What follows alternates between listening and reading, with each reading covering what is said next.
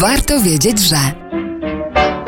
Warto wiedzieć, że był taki czas, w którym Konstantynopol, a więc dzisiejszy Istanbul, musiał bronić się przed arabskim najazdem i ze strony lądu, i ze strony morza.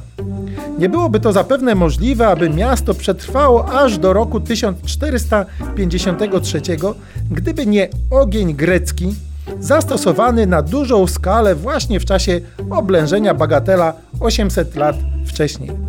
Czym był ów ogień grecki?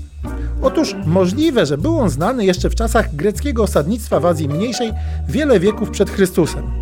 Już wtedy wymyślono specjalne pociski zapalające wyrzucane na odległość za pomocą katapult czy tzw. balist.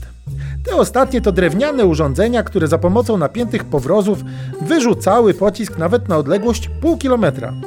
Do skorupy takiego pocisku już wtedy wkładano składniki występujące w czarnym prochu: saletrę, siarkę i węgiel drzewny. Czasami pojawiały się jeszcze ropa naftowa czy tlenek wapnia. Lata 67 wieku. Zwycięzcy Arabowie prą na Konstantynopol. Nie są w stanie sforsować linii olbrzymich murów miejskich. Widzą, że konieczne jest połączenie działań lądowych z blokadą morską. Tak też robią. Rok po roku wiosną przypływa arabska flota z Cypru, Rodos i innych już zajętych przez nich wysp. Blokada daje się Konstantynopolowi we znaki. Kto wygra? Wtedy Rzymianie z Konstantynopola po raz pierwszy na masową skalę stosują właśnie wynalazek sprzed wieków.